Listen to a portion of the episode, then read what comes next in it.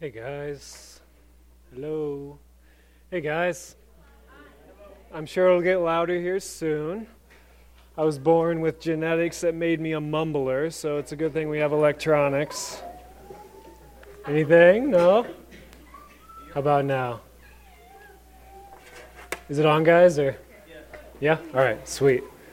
Welcome. If uh, if I don't know you, I recognize most of you, but if I don't know you, my name's Evan. Um, I'm really excited to be down here with you guys tonight to uh, just worship God. That's why we're here. Um, it's not to listen to these guys sing, it's not to hear me talk, but it's to present ourselves before our Creator and say, You are our priority. Even for an hour, you are our priority. That's why we're here. Um, before we get into uh, our section on Mark tonight, I kind of want to do say two things. Um, First, uh, we have a bit of a community dinner afterwards. So if you're hungry, please stick around. There's some good food. Um, more than anything, the reason we do it is so that way we can uh, just enjoy the company of one another. Um, God's given us each other right here in this place and this time. He knows we're all here, and uh, we can get so much out of one another.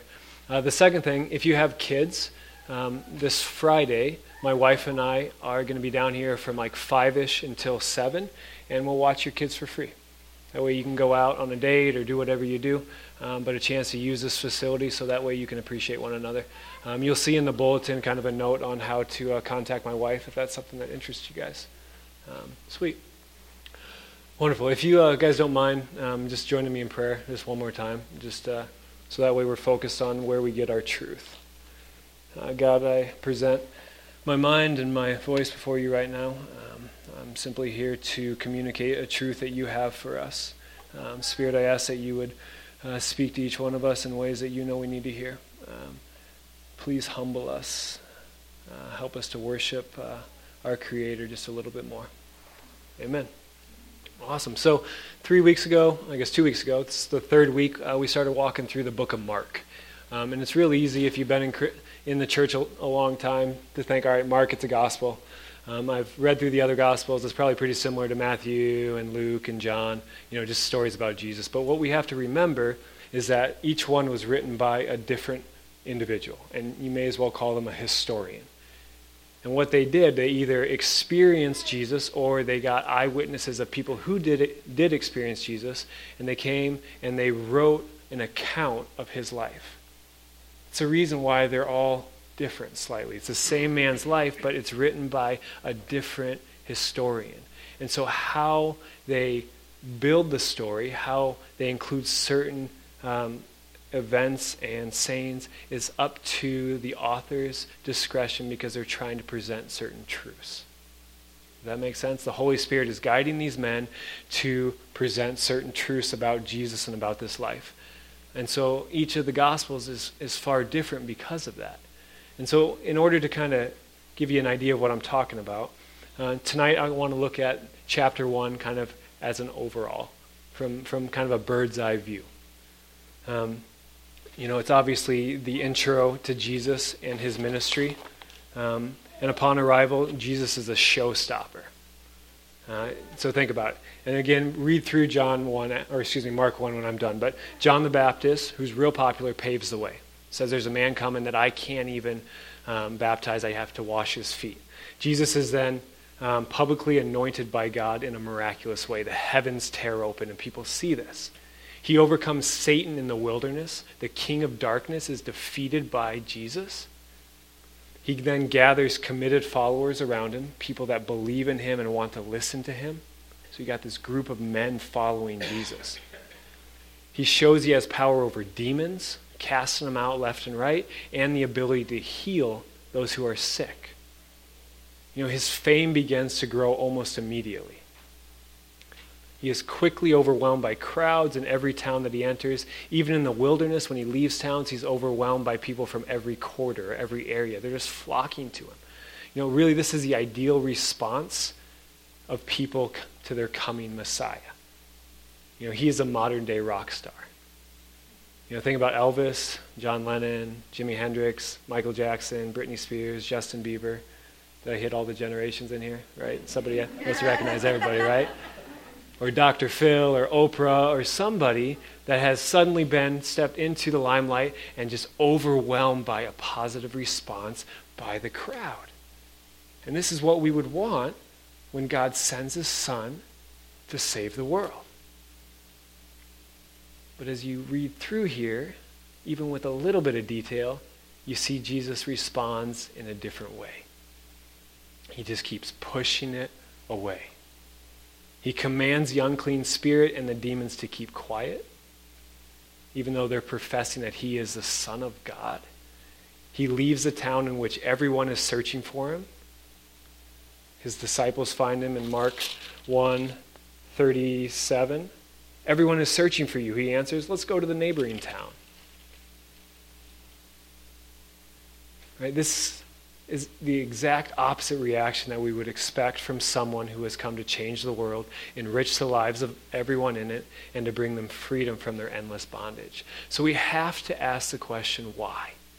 Again, looking at the big picture of chapter 1, why did Mark present all of Jesus' fame boiling to such a quick boil so quickly, and then throw in Jesus' rejection of this over and over throughout the entire Mark? And here's my answer, and we got a slide for it. His focus was not on gaining notoriety, fame, and the approval of the people, but on submitting to God's desires for his life. I'm going to say it one more time. Please think about it.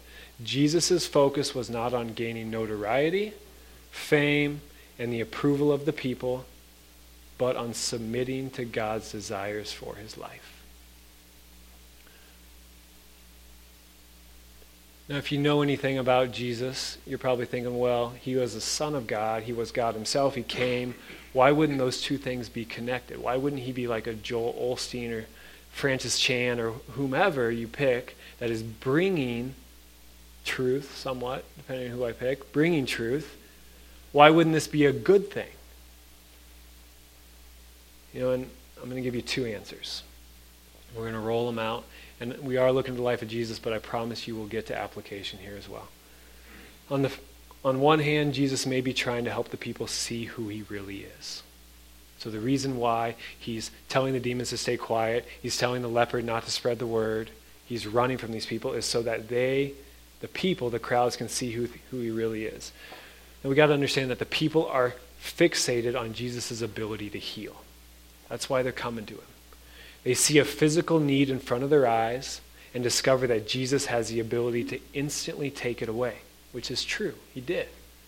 So they seek out Jesus in order for the immediate need in their lives to be treated, which he can do. You know, the other allure, the reason people are flocking to him, is because he has power over the wicked. You know, when the Holy Spirit descended on people, like we see in the Old Testament, uh, people during Jesus' age most likely instantly thought of judges like Gideon and Samson. They both received the Holy Spirit. David, Elijah, men who were used by God to defeat the oppressive nations that had conquered Israel. And so they're looking at Jesus as a man who can come in and remove the oppressive rule of Rome. With his growing popularity and displays of power over darkness, the hope of Jesus being a physical warrior and king would have been drawing more and more people to him. Does that kind of make sense? So they're thinking, this is our new king. He is the one that is going to deliver us in the same way that our ancestors experienced, the judges and King David and all of these mighty men. You know, both of these thoughts, Jesus is a healer and a conqueror, were true. We see him written out by a historian these things actually took place. However, by simply focusing on Jesus as a quick fix to major physical problems, they were missing out on the real reason he had come. Let's look at a little Bible. So, Mark 1 37 through 39 kind of gives us a little more insight into why Jesus came. When they found him, his disciples, they said to him, Everyone is searching for you. He answered, Let us go to the neighboring town so that I may proclaim the message there also. For this is why I came this is what I came out to do. And he went throughout Galilee proclaiming the message in their synagogues and casting out demons. We see right here from Jesus' mouth that his primary role for humanity is not to heal their broken bodies or give them physical freedom and financial prosperity, which he can do and sometimes does. Rather, his role, the reason he came, was to give us victory over what enslaves our souls, to give them a total pardon for all times for the rebellion against our Creator, to give us a restored relationship to our Maker, and to teach us how to live better lives. This is the message that he was proclaiming. It had nothing to do with your broken leg or your hemorrhaging being healed. It had everything to do with your reconnection to the one who created you. He came to breathe life into our souls. You know, Paul writes about it in Galatians 4 4 through 6. But when the fullness of time had come, that's Jesus, God sent his son, born of a woman, born under the law, in order to redeem those who were under the law, so that way we might receive adoption as children. And because you are children, God sent the Spirit of His Son into our hearts, crying, Abba, Father. This is why Jesus came. So that way we could be adopted by the Creator of heaven and earth, could become His son and His daughter, and then we could receive the very Spirit that He's willing to send into us. Jesus came to reconnect people with their Creator, and all they were concerned with was instant gratification of their immediate need. All right, some application. You know, often we are just like the first century Palestinians. We seek God when life gets hard, when our bank accounts are low, and when our bodies are hurting, which we should. But we don't come to Him far that often to hear what He wants to tell us. We come for our problems to be quickly fixed so that our lives can return to the way that we desire them to be. In doing this, we forget who God is and who we are. We forget that God is our creator. We don't exist without being created. We forget that He is perfect, without flaw, without a single issue that we see as wrong. We forget that He knows everything about our entire lives, nothing excluded. So every event you've been through, every thought you thought of, every passion you've ever had, He knows everything about you. We forget that nothing can happen outside of His will to let it happen. We would not be alive today if God did not want us to be alive. You know, like Steve said in a couple sermons ago, the day I die is the day God decides. You know, and on top of that, we forget that he loves us beyond comparison. We can't compare his love for us with our spouses, with our parents, none of that. It all fails in comparison. On the other side of it, we forget that we are none of these things. That we and our understanding of this life are simply a blink of the eye, so incomplete. We forget that we are flawed in our minds and easily controlled by our selfish emotions. We simply want our physical pains removed, our bank accounts increased, and our bosses to be nicer, our children to listen to us. All good things. But that's why we go to God, is so that these things can happen. When we come to God, we rarely do so in order to listen, in order to gain the guidance of the all knowing, all powerful King of this world. And I think that may have been one of the reasons why Jesus was so aloof, was so they could stop focusing on the instant gratification and realize that he's bringing something bigger. The second thing, I think the reason that he carried out his ministry in such an atypical fashion was for himself. We very rarely think about Jesus doing things to better himself or to make his ministry better, but we forget that he was all God and all man. He went through similar battles that you and I faced. You know, Hebrews 4:15 puts a nice spin on it. For we do not have a high priest, speaking of Jesus, who is unable to sympathize or empathize with our weakness. But we have one who in every respect has been tested as we are, yet without sin. We got to remember that Jesus lived 33 years approximately of his life. Right? A lot of us in here have been close to that. Think of everything you've gone through in the 20, 30, 40, 50, 60 years of your life. And then put Jesus in that same spot and realize that he was tempted in the same way that you were tempted. That he came face to face with so many of those things that crippled you, but he did not bow to them. And we got to remember that Jesus was surrounded by a people and a culture that each had its own ideas of how one should live. So think about Jesus' family, friends, disciples, and the overall Jewish culture would have been continually trying to influence his thoughts and actions. Think about the way his mom must have been like, Jesus, I really wish that you would have. Right? Or his brothers, like, Jesus, are you really wanting to do this? Why did you leave this town? Or his disciples, we, we can see his disciples being like, What are you doing? Why are you talking about death? Why are you talking about you going to the cross? This is ridiculous. He's being bombarded on all sides by people trying to influence the way he acts. And once he got famous, this would have increased dramatically. You know, and the beauty of what we see here in Jesus' life to fight against the constant bombardment of people's desires and influences, he keeps pulling away. Three different verses. Mark 135. Again, these are all just accounts of Jesus and how he lived. In the morning, while it was still dark, he got up early and went out to a deserted place, and there he prayed. But now, more than ever, the word of Jesus spread abroad. Many crowds would gather to hear and be cured of their diseases, getting famous. But he would withdraw to deserted places and pray. Now, during those days, he went out to the mountain to pray, and he spent the night in prayer to God. You know, we, we just get like two and a half, three years of Jesus' life recorded in these documents. You got to think about how often in the first 30 years of his life he was doing this.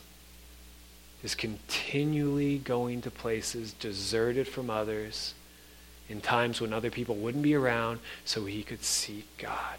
It was during these times that Jesus was able to center himself on his Father, on God and his desires for Jesus' thoughts, words, and actions. This may be sounding silly to you. Why would Jesus need influence on these things? But I'm just saying he was all God and all man. And the more we read and the more we study, we realize that he had the same struggle and actions that or same struggle and similar influences that we had. He just approached it so differently. You know, and you, you start to see it even from his own words that this is why this is how he approached his ministry. In John 5:30, he says, "I can do nothing on my own. As I hear, I judge, and my judgment is just, because I seek not to do my own will, but the will of him who sent me." Then Jesus answered them, My teaching is not mine, but his who sent me. Now, it's important. Jesus was not a puppet. He was not a divine being floating around, unable to touch the ground. He was a person full of human traits like you and I who had the choice of who he was going to trust his Father, the Almighty Creator of things, or those around him.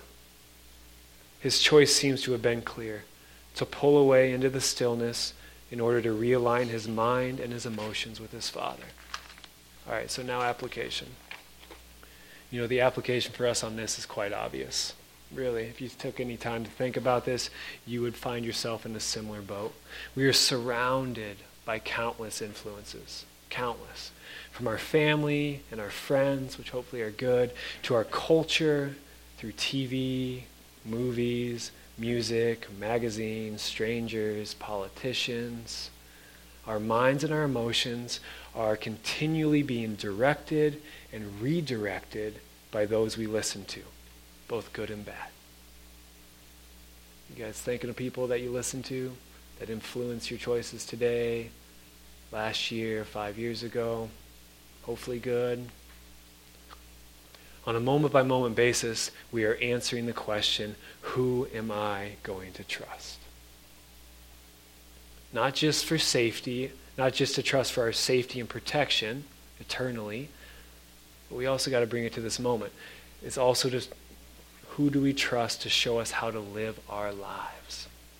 Parents, spouses, friends, bosses, pastors, teachers, drinking buddies, presidential candidates, Facebook, Hollywood, all influences on our, on our minds, on our decisions? Or am I going to trust my Creator? The one who breathed life into me for this moment, who put blood in my veins that allow thoughts to be in my brain you know, a major way to determine your answer of who you trust is to see where your time is being spent. So here's some questions. How often do you bounce ideas off the ones in your life that you love? How often do you go to pastors and teachers for counsel, whether in person or on some podcast? How often do you simply use your logic and experience to figure things out? I imagine that one probably has a lot of tick marks next to it. How much time do you spend perusing Facebook and Instagram? Again, you just do it for entertainment, but you got to realize you're being influenced by what you're seeing and the thoughts that it evokes into your mind. How many movies you watch, how many hours you spend in front of TV. Not that these things are bad, we just have to realize that this, where we place our time so often shows us where we're being influenced and who we're being influenced by. So the other side of it is how often do you retreat into the silence to seek God's desires for your day, today? How long did you spend in a silent setting seeking God's desires for today? How often do you take a moment in the busyness of life to ask God for his wisdom? five seconds in between a three year old that's making you want to flip out to say, God, how do I handle this? Or a boss, or a scary financial situation, or a tough decision. How often do we take a moment to say, God, you created me, you know everything that will roll out from this. How should I react? How much time do you spend in the Bible meditating on ageless truth? You know, over the last four or five years, um, I've gotten a chance to really dig into the Bible and its apologetics to, to really see why so many people put so much faith into this book. It's crazy how much proof there is that this is the end all for wisdom. Just one area after another after another says the Bible has to be something bigger than just a book of stories. So, how much time do you spend meditating on what's in it? You know, where we place our time shows us what our priorities are. Please remember that. Where we place our time is shows us what, what our priorities are. And I'm not just talking about our daily routine, right? Like work, I don't like my job, but I have to put eight hours in it. Right? I'm talking bigger things like our mental focus. Your mind is free to go where you want it to go whenever you want it to go there. So where do you put the time of your thoughts? Where does your mind go? Where does your mind tend to go when making decisions, both big and small? Your own logic, your parents' logic, your wife.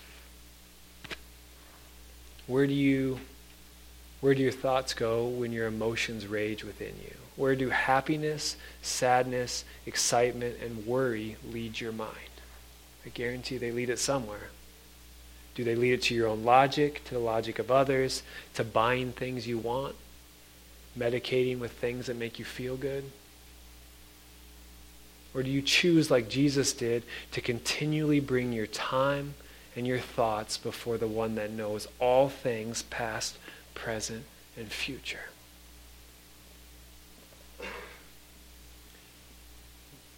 you know, to clarify this a little more, you may, like me, have trouble believing that we have the same opportunity to connect with and hear from God as Jesus did.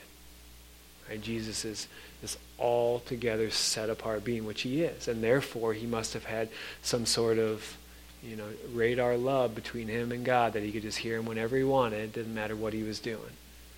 You know, Jesus was a son of God, and he was filled directly with God's Spirit surely his ability to commune with God was far greater than ours. Let's go back to Galatians 4 4 through 6. But when the fullness of time had come, God sent his Son, born of a woman, born under the law, in order to redeem those who are under the law, so that way we might receive adoption as children. You're children of God. And because you are children of God, because you are children, God has sent the Spirit of his Son into the hearts, crying, Abba, Father. Did you guys catch that? The reality of what occurs within a person's life when they decide to believe the truth of the Bible is very similar to what Jesus experienced during his time on earth. We are adopted as children of God, and we are given his Spirit. Please understand the incredible nature of these statements. Both of these mean that we have been reconciled to our Creator, children. Therefore, the barriers of separation have been removed, and we can openly approach the throne of the one who created everything.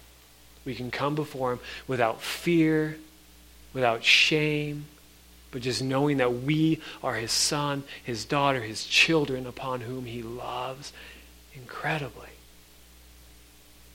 And that we have been given direct access to his wisdom, capital W, his spirit, right? The third in the, tri- the Trinity, the one who was there when he created everything. When you believe in what the Bible says, he comes and fills you. You know, we don't have time to get into it, but in the really obnoxious colored handout in front of you that my dad chose, there's some verses that'll help you unpack and go deeper into what I'm talking about. About what happens with us being adopted, what happens with the Spirit and why He is there. Right? Take some time, look into it. Don't listen to me, listen to the Word of God and see what you have been given.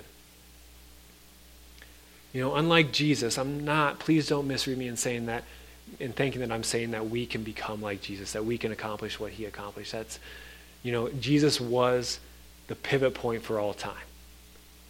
Since the fall, everything was building up to his arrival and everything he accomplished. And after it, everything is simply waiting for him to return. He is the end all for everything we need in this world. So please don't hear that. You know, we still battle against our faulty belief systems and fleshly patterns. However, please hear, we have the same opportunity that Jesus did to rely upon the Almighty Maker of heaven and earth for every moment we face in this life. Every moment. Whether it's hardship or the beauty of children everything in between, we have the ability to intimately connect to the one who made all those moments and will continue to make each moment after it in the same way Jesus did. All right. So, just to give you something to think about as we end, the hinging point of your life is who are you going to trust? The hinging point of your life, who am I going to trust? Please don't just hear the eternal state of your soul. That's obviously a major one. But also understand that the hinging point on how much of an abundant life you can receive comes down to how you answer this question Who am I going to trust? Where you place your time and your thoughts will determine how abundant of a life you have. You know, as these guys come up to sing a little bit, I want to end with the last verse, Josh, if you wouldn't mind. This is how David put it in Psalms 25. Make me to know your ways, O Lord. Teach me your paths. Lead me in your truth and teach me, for you are the God of my salvation. For you I wait all day long. He leads the humble in what is right and teaches the humble his ways. All the paths of the Lord are steadfast love and faithfulness for those who keep his covenants and his decree. Who are they that fear the Lord? He will teach them the way that they should choose. Understand the choice that is in front of you right here in this moment. God desires to teach you how to live. He desires to show you the best way to go. Just comes down to your willingness to approach Him and to trust in what He says. Know, we have a, a chance, an opportunity to do some communion. Um, as you do this, if you choose to do this, I just encourage you to meditate upon these verses, to think about what the Spirit's been telling you over the last 20 minutes. Take a moment in silence to reflect on the biggest choice you'll ever make, and you make it again and again and again. Who are you going to trust?